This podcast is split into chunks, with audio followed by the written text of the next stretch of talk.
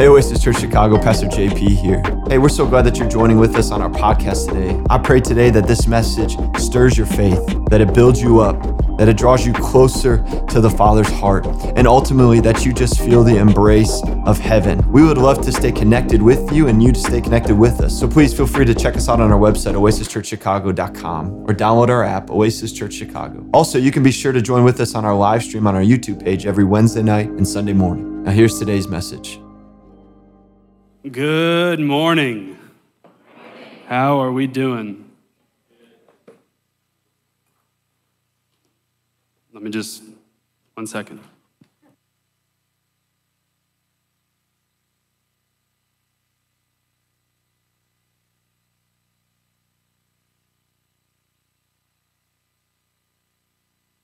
That's going to be a problem, but we'll figure it out. Um, you guys doing good? You guys excited to be in the presence of God? It's good to be with Him. There's a lot of places where He's not. It's good to be in a place where He's welcome. If you're new here, can you by any chance just slip a hand? We want to welcome you. Welcome. Thank you guys. So good to have you all your first time this morning, uh, it, is, it, is a, it is a privilege to have you guys here. We are really grateful that you've chosen to spend this time with us. Um, we hope you enjoy our community. We hope you enjoy the Lord in our community. Um, I just have one announcement. Uh, that, that seven day fast, um, as, as a leadership team, our church, um, our, our team has decided during the week of that fast to offer um, a supplemental uh, time while we are fasting. Um, and so that week, August 22nd through the 28th, we are going to be opening up a prayer room. And this prayer room is going to be a come and go free space with the primary goal to connect with the presence of God. Right? As we are, as, as, as a body, we are, we are making the decision and the, um, let's say it this way, that we are prioritizing Him in this time with our time. And so I just encourage you guys that we are going to be um, releasing a lot more information about that in the coming weeks as we head to up, up you know to that time. Um, but i just encourage you to, to, to begin to pray about how you uh, want to partner with the lord in that time how you want to sow a seed of your time in that space. Amen? Amen. Man um, i don't get to do this often so every single time i do i'm like charged i'm full of faith and i'm really excited for what god wants to say and what god wants to do here. I hope you are as well. Um, I know that God's pleased with us. I know that God is pleased with this gathering of people. And I, I tell you this I have been a part of this church for over five years. I've been a leader here for just about under two, and I've never been more excited for what God is going to do in our midst. I've never been more filled with anticipation and expectation that the presence of God and the power of God wants to fill this house. God is looking for people that want to be a dwelling place. God is not looking for us to do things for Him, He's looking to do things in us and through us. And I really believe, and I'm going to share more about this uh, I really believe that just this is a season of that we really just need to lean in to what he's saying, to what he's doing, and I and I and, and I believe that God is is about to to to move on our church in a way that we have never seen before. Okay. I want to start this morning uh, by sharing actually a, a dream that I had about two and a half months ago, and it's going somewhere and it's intentional and purposeful. Um, because ever since I have had this dream, um, it, it continues to come back to mind every single time we gather. And it has been confirmed among our leadership team and our eldership and those who oversee our leadership team that this is the season that we are in. And the word that we've heard is simplify and strengthen. And so this is the dream, all right? You ready? Are you ready? Cool, cool, cool, cool, cool, cool. In this dream, I was, I was, I was over a river. I, I had an, it started with an aerial view of a river. And the Lord was standing in the center of the river. And as I locked eyes with the Lord, I came down over the river, and my gaze shifted to the left where our church was planted on the bank of the river. Every last one of us were planted like oak trees, solid, firm in the ground. All of us had eyes steadily fixed on him. And in this dream, the first thing I saw um, was that we were filled with seeds. Now, how many of you guys have ever seen somebody get shot with a pellet gun? okay? I grew up in that wild land called Florida, where when you are a kid, that's what you do. You shoot each other with pellet guns, and it was madness, right? But, but like, how many of you know when you get shot, it like sticks inside of your skin? Sometimes, in very uh, severe cases, it goes under your skin. And it becomes like a really, really tough procedure to get that out of there. Taking knives as eight years old. Yeah, anyways. That's what the seeds looked like, stuck underneath the surface of our skin. And what, what was unique about it was that every single one of us had seeds in different areas concentrated all over our bodies.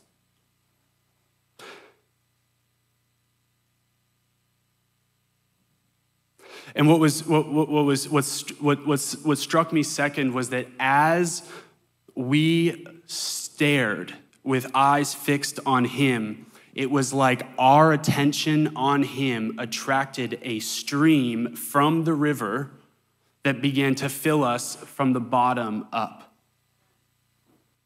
It was like, um, it was like, how many of you guys have ever seen like, uh, like those fake surfing waves? You know what I mean? That people go on? It was like we were attracting a stream of grace from Him with our attention fixed. All it took was us looking.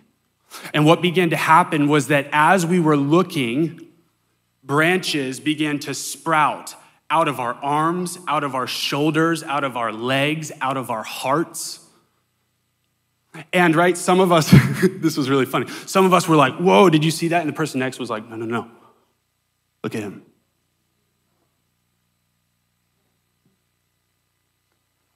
The thing that gave me the most uh, joy about this dream was the look on our faces. There was an expectant joy, a fresh faith, excitement, steadiness, zeal. And so, as we, as I've processed and as we've prayed as a team, I mean, the, the, the word that I heard there was simplify and strengthen. I went to Rach and our, our leadership team, and they're like, this is literally the, the thing in our heart right now. I believe that God is releasing prophetic worship in our church. God wants to restore Davidic worship that ministers first and foremost to his heart. I believe that God wants to release teaching gifts in our church.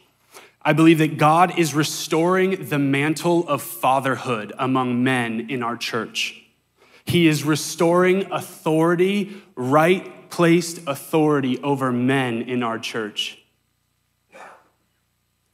And most importantly, I believe that God is releasing a corporate zeal over our church. That this season of our church will be marked by zeal for his house, for him. And I share this because it sets us up perfectly for where we're going today and for the next couple months because as we've processed and prayed as a team, we have come to the place where we have agreed that His presence, fixing our eyes on Him, will be, no matter what, the primary pursuit of this house. And I believe that in this season, of simplifying everything around connecting with the presence of God, He is going to give Himself out towards us in a way that we could not imagine. So, this simplifying and strengthening is not aimless, it's tactical, it's planned, it's about Him. We will be teaching and preaching of nothing else. And so we're going to look through this, through, through the, this text this morning because it is about a life connected to the presence of God. What I want to teach on this morning is becoming people and becoming a people that are connected to the presence of God. And what we're going to do is we are going to trace the progressional expression of the presence of God engaging with people throughout the Bible. We're gonna see, and I pray by the grace of God that you leave here convinced that God wants to dwell in you. I want you to leave here convinced that you are significant and you matter to God because you are a temple of the Holy Spirit. I want us to leave here convinced that that is not just a theological, churchy thing we say, but that that is the very glory of the new covenant. So we're going to be in the book of John, chapter 14, verses 15 through 21.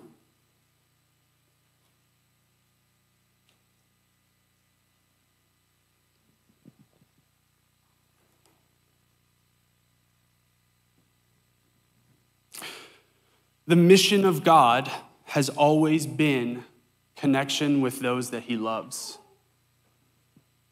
We're going to see that this morning. We're also going to see that that is where this is headed. How many know we are going somewhere? As a culture, as a world, we, we're going somewhere. And the way that this story ends is with him seated on a throne in a city called Jerusalem, where he will give life and light to all mankind. His presence at the center. This is how the text reads, if, if you're there. I believe we have it up on the screen. If you love me, you will keep my commandments, and I will ask the Father and he will give you another helper to be with you forever, even the Spirit of truth, whom the world cannot receive because it neither sees him nor knows him. You know him, for he dwells with you, and he will be in you. I will not leave you as orphans, I will come to you. And yet a little while, and the world will see me no more, but you will see me. Because I live, you also will live. And in that day, you will know that I am in my Father, and you in me, and I in you. Whoever has my commandments and keeps them, he it is who loves me and he who loves me will be loved by my Father, and I will love him and manifest myself to him.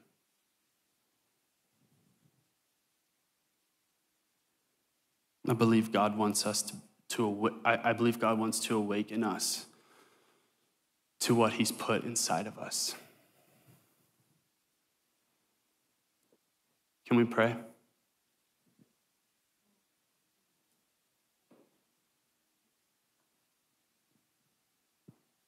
Lord, we need you.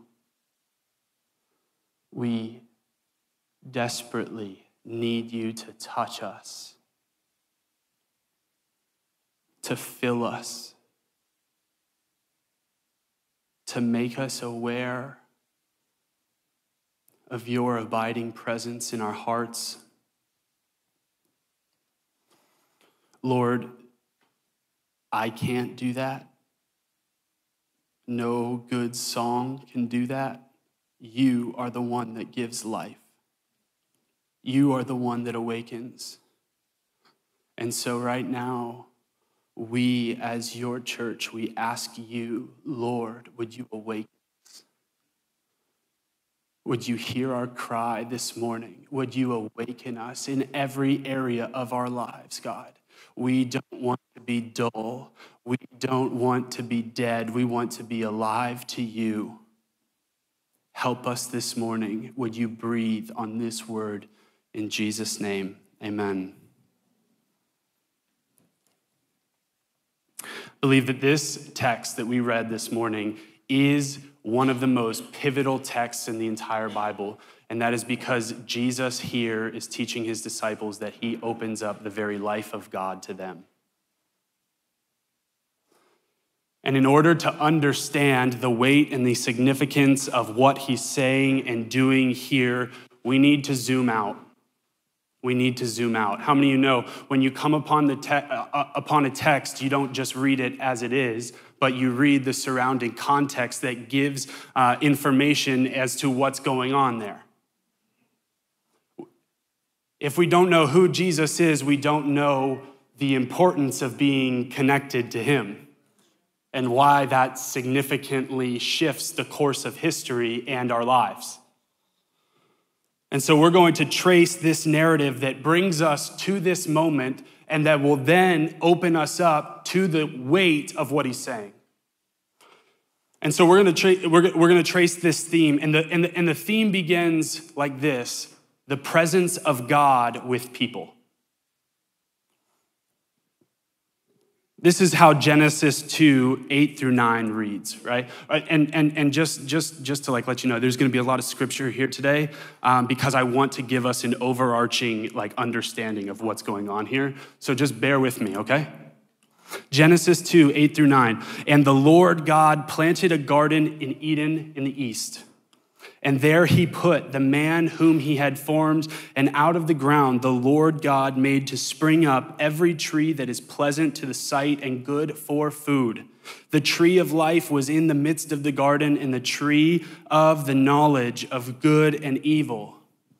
Now, if we skip past this text too fast, what we will see or what we will not see is what the author is trying to communicate to an ancient Near Eastern reader.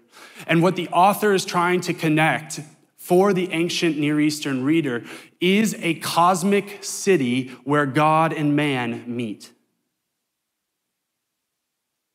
He's not just like planting strawberries here. This is a, a place that God has set apart for God and man to dwell with one another. And Often in church history, we've given way too much attention to the tree of the knowledge of good and evil because of its correlation to Adam and Eve. But what we also see in this text is that there is another tree, and it's the tree of life. We need to understand this tree of life as the life giving source that permeates everything in that garden. It is the manifest presence of God. And we need to see this because that's where God's heart begins connection. Before man was ever placed in that garden, God had a plan to be connected to him.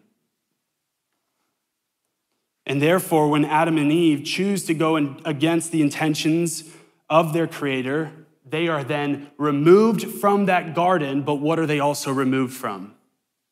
The presence the life giving source of the presence. But God still pursues humanity. Come on, how good is that? God's pursuing you this morning. He wants to be connected with us. This is his heart. Right? What does he say to Abraham? Go up from where you are to the land that I will show you. I'll be with you to Moses when Moses wants to make all of his excuses about how he sucks at public speaking, about how he's ill equipped to speak on behalf of God to the people of Israel. What does God say to him? Who has made man's mouth? Who makes him mute or deaf or seeing or blind? Is it not I, the Lord? Now therefore go, and what does he say? I will be with your mouth.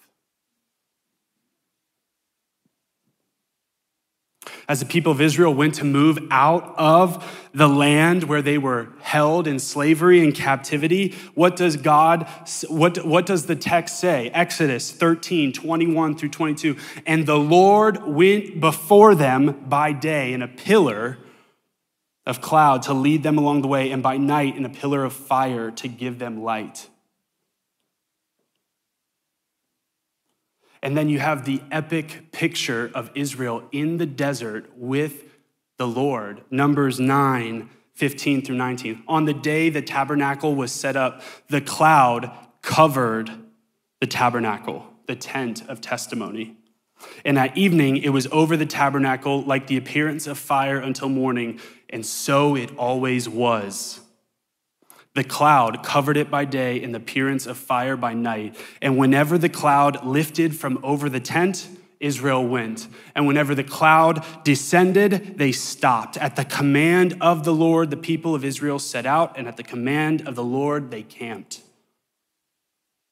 As long as the cloud rested over that tabernacle, they remained in camp, even when the cloud would continue for days. That's a word for somebody here. If the Lord hasn't said go, if he hasn't moved, you shouldn't either.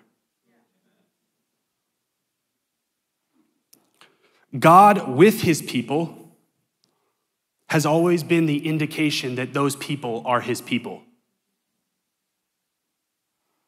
This is why Moses prays when God sends them out from the mountain Lord, how will the other nations distinguish us? If your presence doesn't go with us, don't send us. This presence that sat with the people of God was their everything. It defined their identity, their, their joy, their protection. But what we see is that people have a problem. And I know none of us in this room have a problem because we are sanctified and holy in Jesus' name. But everyone else outside of this room has a problem. The problem that we see with Israel is that they actually don't want God.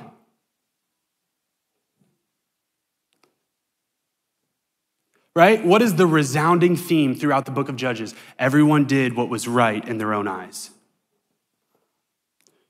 You have king after king setting up worshiping idols to other gods, false gods. And what, what happens? The presence of the Lord leaves Israel. In their own strength and by their own power, the people of Israel could not remain in fellowship with God's presence. And then this leads us into the second way in which the presence of God engages with people the presence of God upon us. And the presence of God upon people is found, especially in the Old Testament, in the form of ceremonial anointing. And right to, to, to the naked eye, what is seen is that an individual, a part of the community, would take oil and bless the individual for a specific task. The anointing of God within the community of God was for a specific function. And there were three primary functions that this anointing descended on individuals for. You guys ready for them? They were for prophets, they were for priests, and they were for kings. This anointing would descend on individuals. Why? Because there was a requirement to be an intermediary for the people of God in the presence of God. They had to be consecrated, set apart, holy, to stand in the gap between God's people and his presence. We see this in 1 Chronicles 16 22. Don't touch my anointed ones do my prophets no harm. Exodus 8, the anointing, that epic scene where God tells Moses, Take Aaron and anoint him as a priest unto me.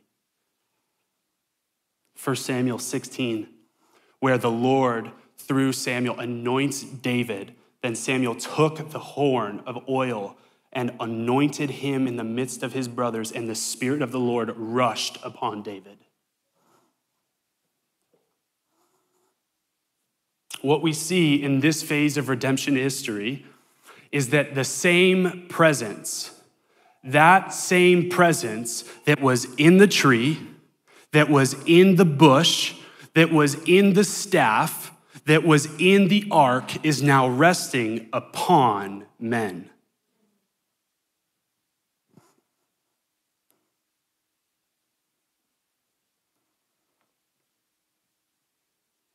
But how many of you know there was something wrong with these men? That although the presence of God would come and rest upon them, the presence of God needed to get in them. And that as great as these kings were, men after God's own heart, they still had moments where they are, I don't know, sleeping with another man's wife, killing him to cover it up. Although Solomon restores the temple of God, builds this immaculate temple, what do we see? The presence of God was not restored to that former glory. It took a holy intercessor. It took someone who could truly stand in the gap, it took someone with an indestructible life. That person is Jesus. And this is where it transitions into our third phase, marked by the fullness of God, the fullness of deity dwelling bodily in a man, the presence of God within people. Jesus, in his ministry, completes those three functions that we just spoke about. God is with him, as is testified by his works. God is upon him by his ceremonial baptism in the Jordan River, and God is with him by virtue of his connection to his Father. He's inside of him. Unless we see the immense value and worth of who Jesus is and what he carries, we will not respond to him correctly or receive what he has to give us. In other words, we begin to appreciate and worship this man when we realize that he is the only one that can put within us the life giving waters of God's holy presence. And so when we come to our text today,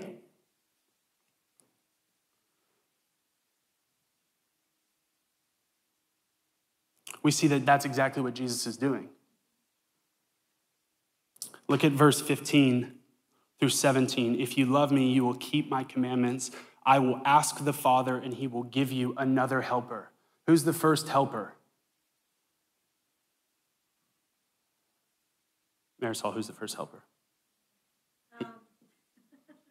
He's the first helper. Sorry, I didn't mean to put you. She's like, no. Even the Spirit of truth, whom the world cannot receive because it neither sees him nor knows him. He promises another one just like himself. Except this helper never leaves. He will be with us forever. Forever doesn't stop when we die and go to heaven. That's why heaven's here now.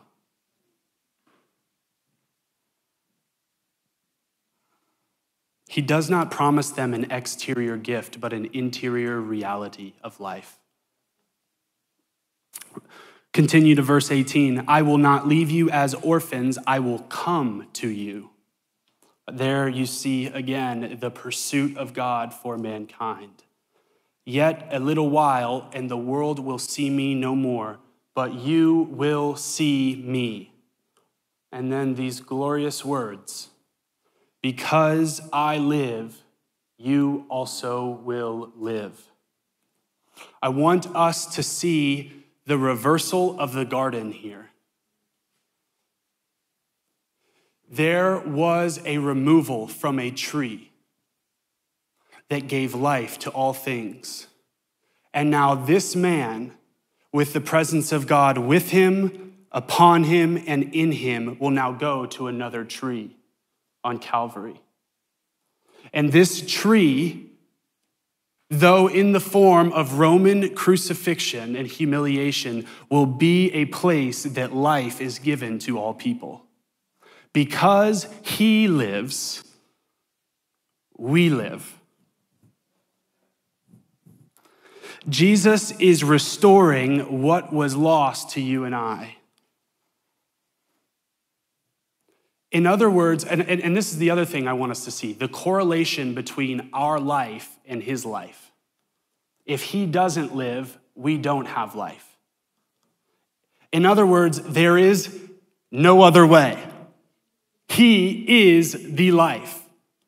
You can have religion, you can have good vibes, you can have the tingles, but if you want life, you got to go through him.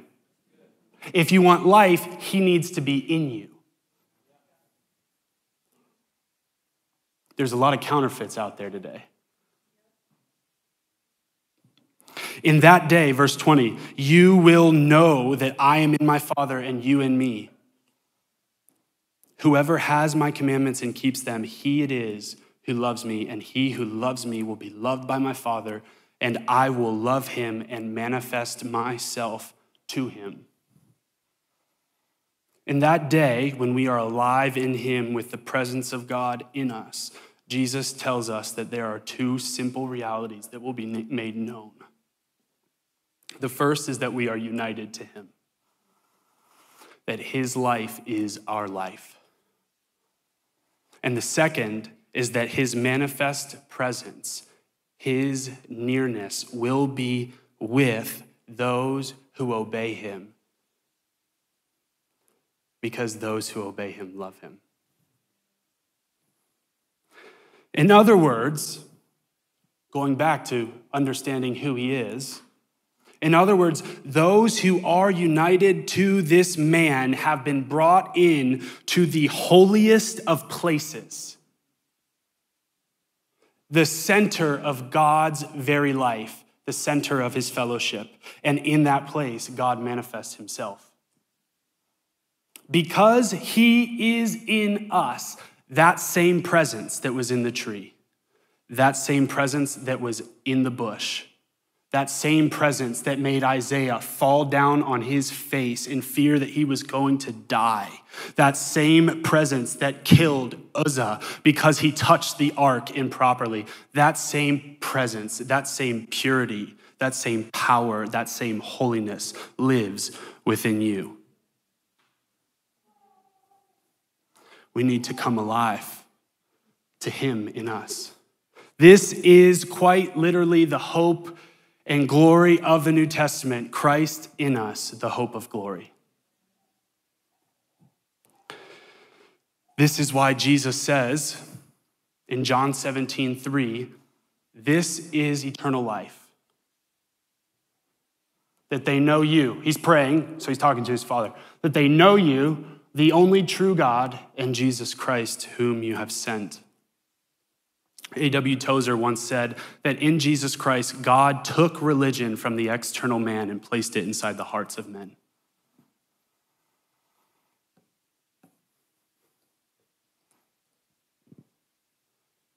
The last progression that we see after God fills people is that he places himself among a people.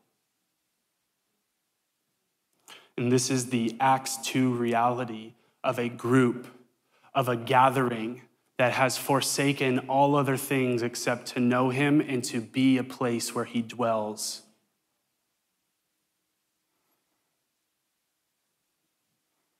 This is how Ephesians 2 puts it. So then you are no longer strangers and aliens, but you are fellow citizens with the saints and members of the household of God, built on the foundation of the apostles and prophets, Jesus Christ being the cornerstone. In whom, there it is again, in him, we, both individually and collectively, are being joined together, grows into a holy temple in the Lord. In him, there it is again, you individually are also being built together into a dwelling place for God by the Spirit. This is the thread line. This is the mission of God. This is the heart of God. This is the plan of God to fill people, to connect people to Himself. Because when we are connected with Him, we have life. And when we are not connected to Him, we have death. And being connected to the presence of God is our primary pursuit because it is the thing we were made for, because we were made for Him. And one encounter, one moment connected, connecting with Him, will change everything. In the words of Elaine Campbell, it will spoil you for anything else. And see, what happens is when we when we truly encounter God, all of the worldly counterfeits that seek to distract us from the reality that we're dead are exposed for what they truly are. We need to, we need to come alive.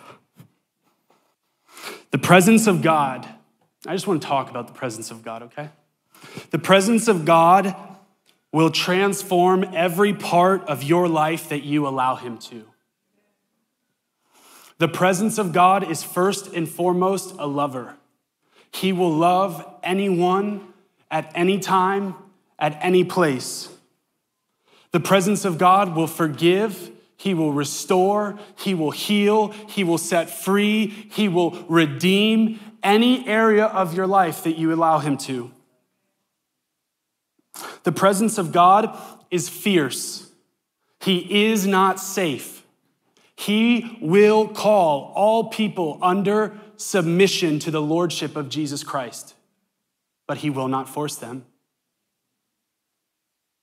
The presence of God I have seen in a moment transform people that are ready to commit suicide filled with anxiety, filled with depression, scared to get out of your bed in the morning. The presence of God. I've watched the presence of God restore sexual purity and innocence. I've seen the presence of God re- deliver people from self obsession. I've watched the presence of God restore marriages, bitter and angry men and women. I've watched the presence of God restore families, mothers to sons, fathers to sons, fathers to daughters, mothers to daughters. The presence of God is loving. The presence of God is joyful. He's peaceful. He's patient. He's kind. He's gentle. He's loving. He is long suffering.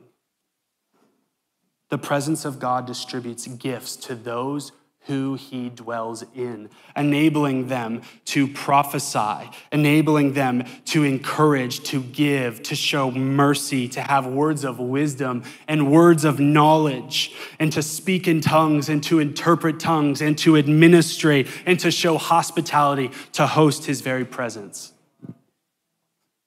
The presence of God is life itself because his presence is him.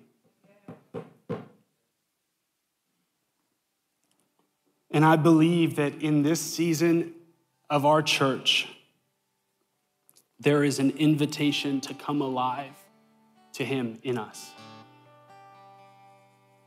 Maybe you have been in church your entire life and you don't know this presence. He wants to fill you, He wants to be your everything. Maybe you've had moments or encounters in the presence of God, but you have been unwilling to lay your life down in order to live in those moments. He's inviting us this morning. This is not, I, I really hope you guys don't feel like pressed down. I want us to be, I want us to press into this. This is, this is what we were made for. He is looking for people and a people that will yield themselves to Him. And I, be, and I just like in my heart, I believe that God is looking, not just here, but all over the earth for communities that will bring their junk, that will bring their pain, that will bring their disappointment, that will bring their excuses, that will bring their boredom, that will bring everything that they have before His presence and allow Him to inhabit His body again. The eyes of the Lord search through the whole earth in order to strengthen those whose hearts are fully committed to Him.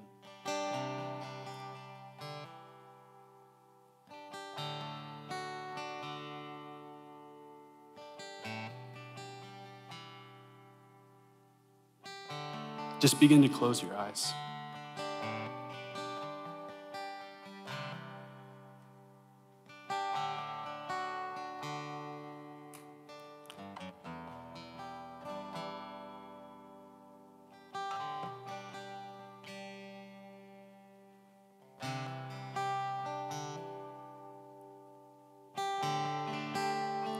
This has to get personal. At the end of the day, we can come and hear a good word and leave, but every last one of us has to go home, lay our head on the pillow, and deal with the reality of where we are with God. And I feel a, a beckoning from the Lord. And, I, and he, he gave me some questions to write down and ask. And I just want us to meditate on these.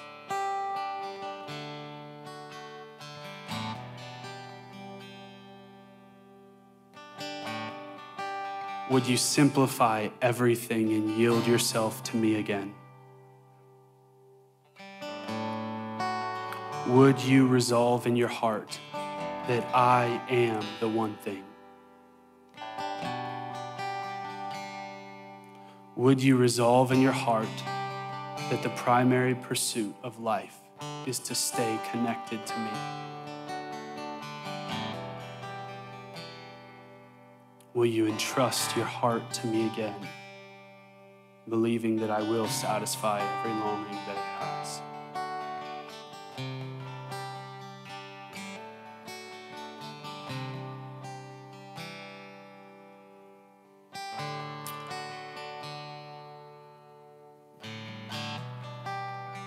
Lord, here we are.